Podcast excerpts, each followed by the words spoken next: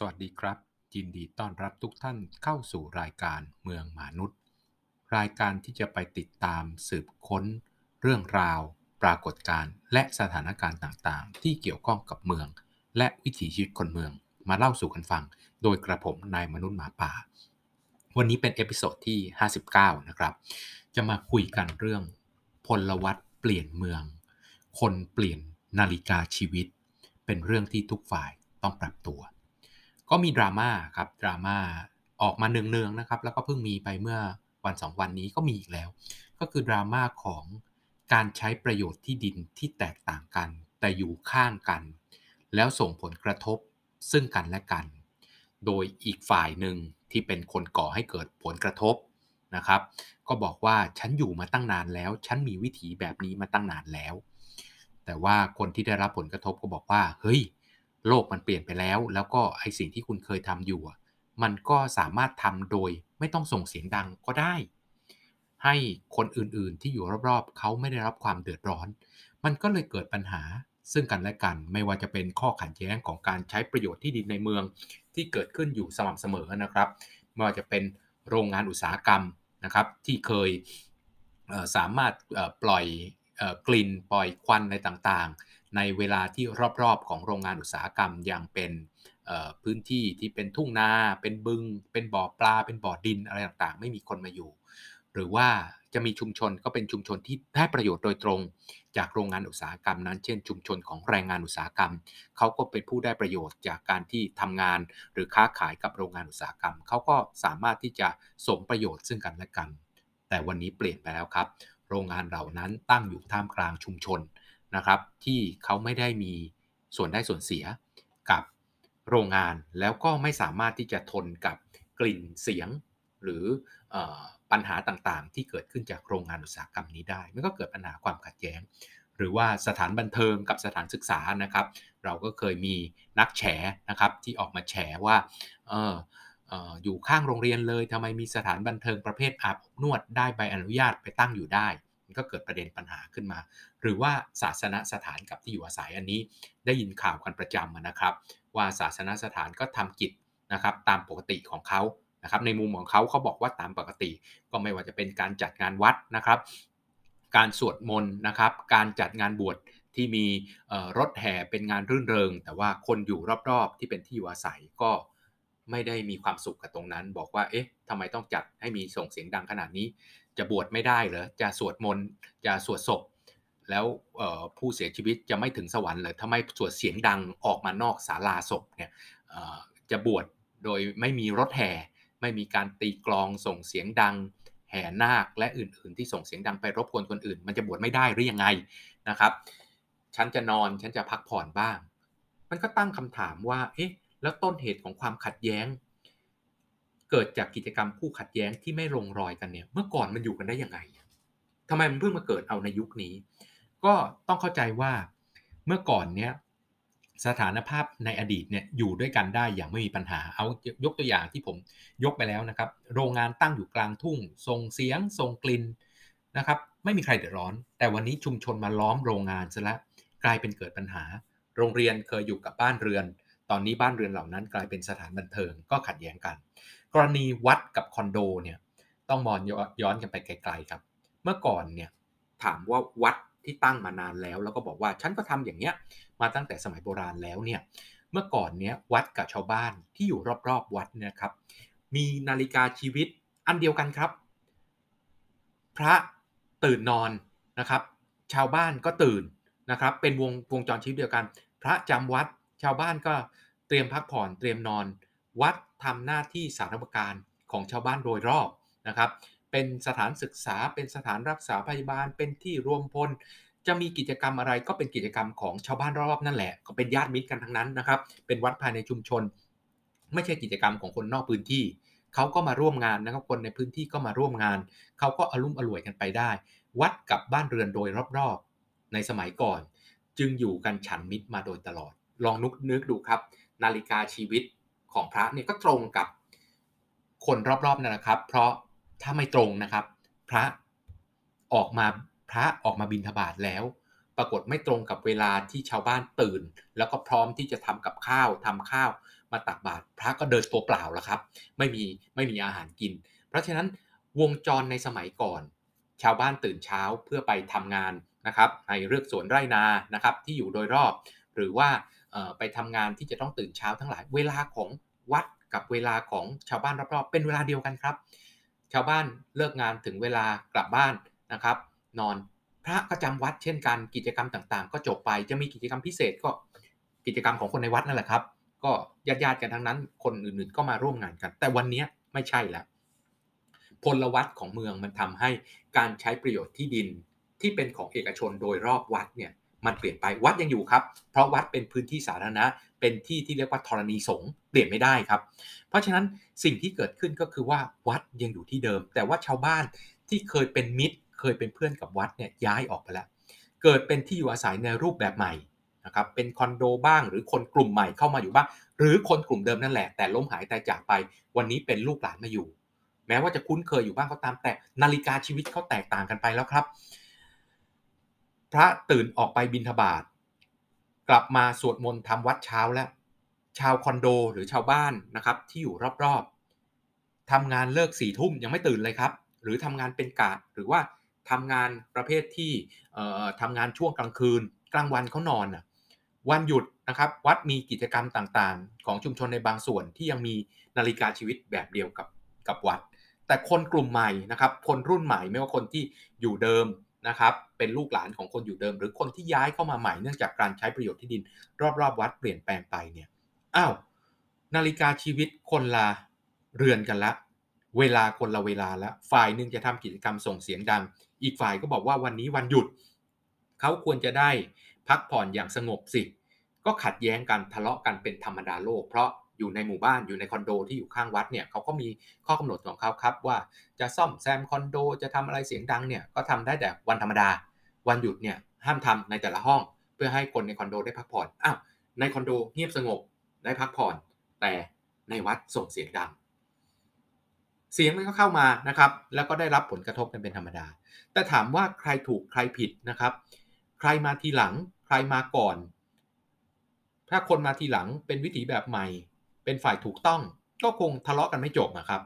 อยู่ก่อนถูกอยู่หลังถูกหรืออยู่หลังผิด ใครถูกใครผิดคงทะเลาะกันไม่จบนะครับ แต่ว่าทุกฝ่ายต้องปรับตัวเอง ในมุมหนึ่งนะครับ ผู้มาใหม่คงต้องยอมรับกิจกรรมของผู้อยู่มาก่อนตามสมควรผู้ว่าตามสมควรนะครับ แบบที่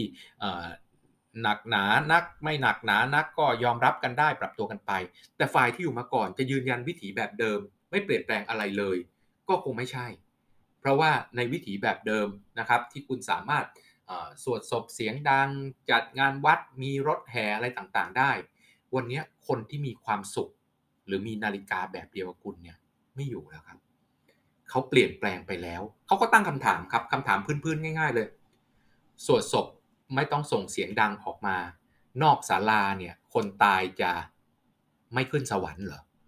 หรือว่าจะมีจะทำให้ศพไม่ไหม้หรือเขาก็ตั้งคำถามพื้นๆง่าย ๆ จัดงานบวชไม่ส่งเสียงดัง ไม่มีรถแห่ มันบวชไม่ได้หรือยังไง เพราะฉะนั้นสิ่งที่จะต้องคิดก็คือว่าในเมื่อพลวัตวิถีมันเปลี่ยนไป ทั้งสองฝ่ายต่างก็คงต้องเข้ามาประสานกันมากขึ้น หรือแม้กระทั่งโรงเรียนนะครับ ที่เราเป็นปัญหาว่าเมื่อก่อนโรงเรียนมันก็คนอยู่รอบๆ โรงเรียนนะครับเขาก็พึ่งพาโรงเรียน ไม่ว่าจะเป็นส่งลูกมาเรียนนะครับ แล้วก็ ค้าขายกับโรงเรียนเป็นบุคลากรของโรงเรียนและอื่นๆเขาก็เป็นเขาก็มีเรื่องของนาฬิกาชีวิตแบบเดียวกับโรงเรียน แต่วันนี้ไม่ใช่แล้วครับ โรงเรียน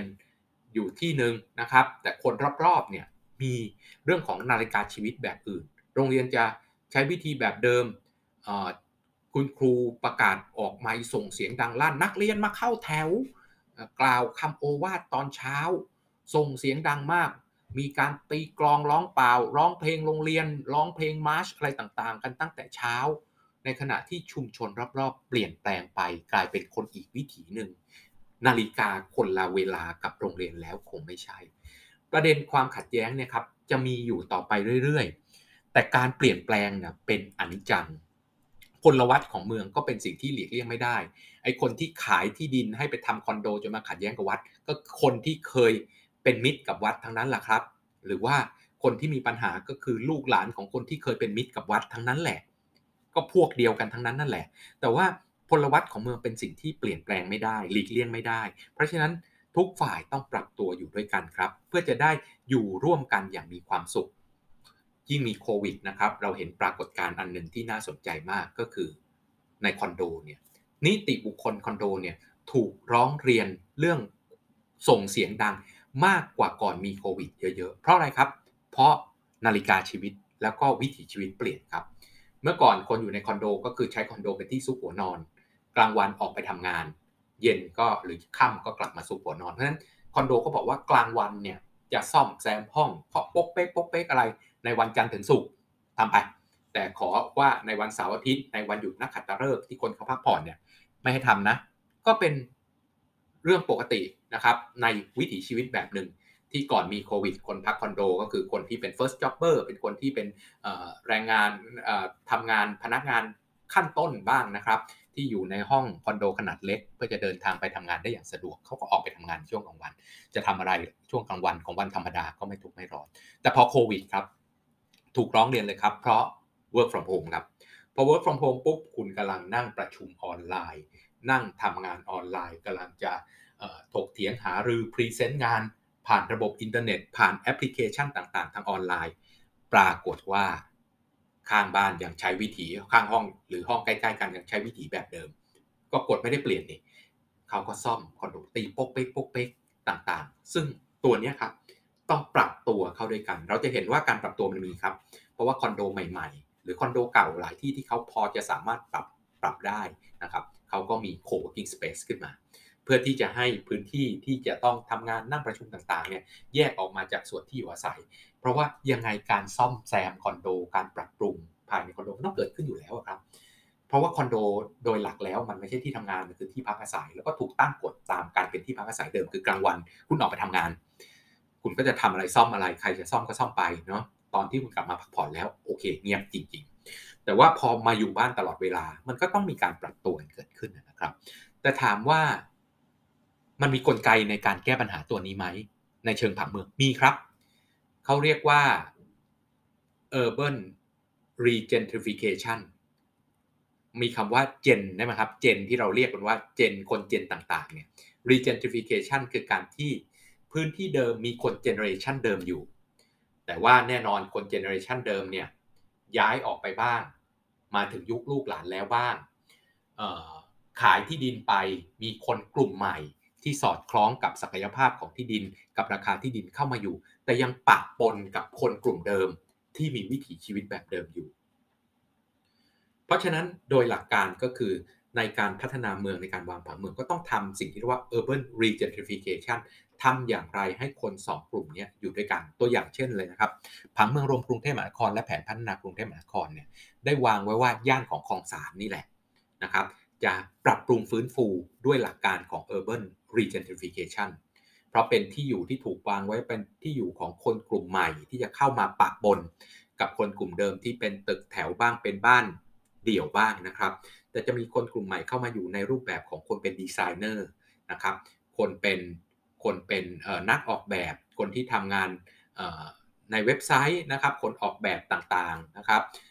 คนที่ทำงานเรื่องครีเอทีฟต่างๆ ที่จะเข้ามาอยู่ในพื้นที่ เห็นวิถีแตกต่างกันใช่ไหมครับ คนกลุ่มเดิมนะครับผูกพันกับวัดตื่นเช้านอนเร็ว ในขณะที่คนกลุ่มใหม่คนกลุ่มเดิมตื่นเช้านอนเร็ว ไปทำงานข้างนอกนะกลางวันแล้วก็กลับมาบ้านนะครับ แต่คนกลุ่มใหม่ทำงานภายในพื้นที่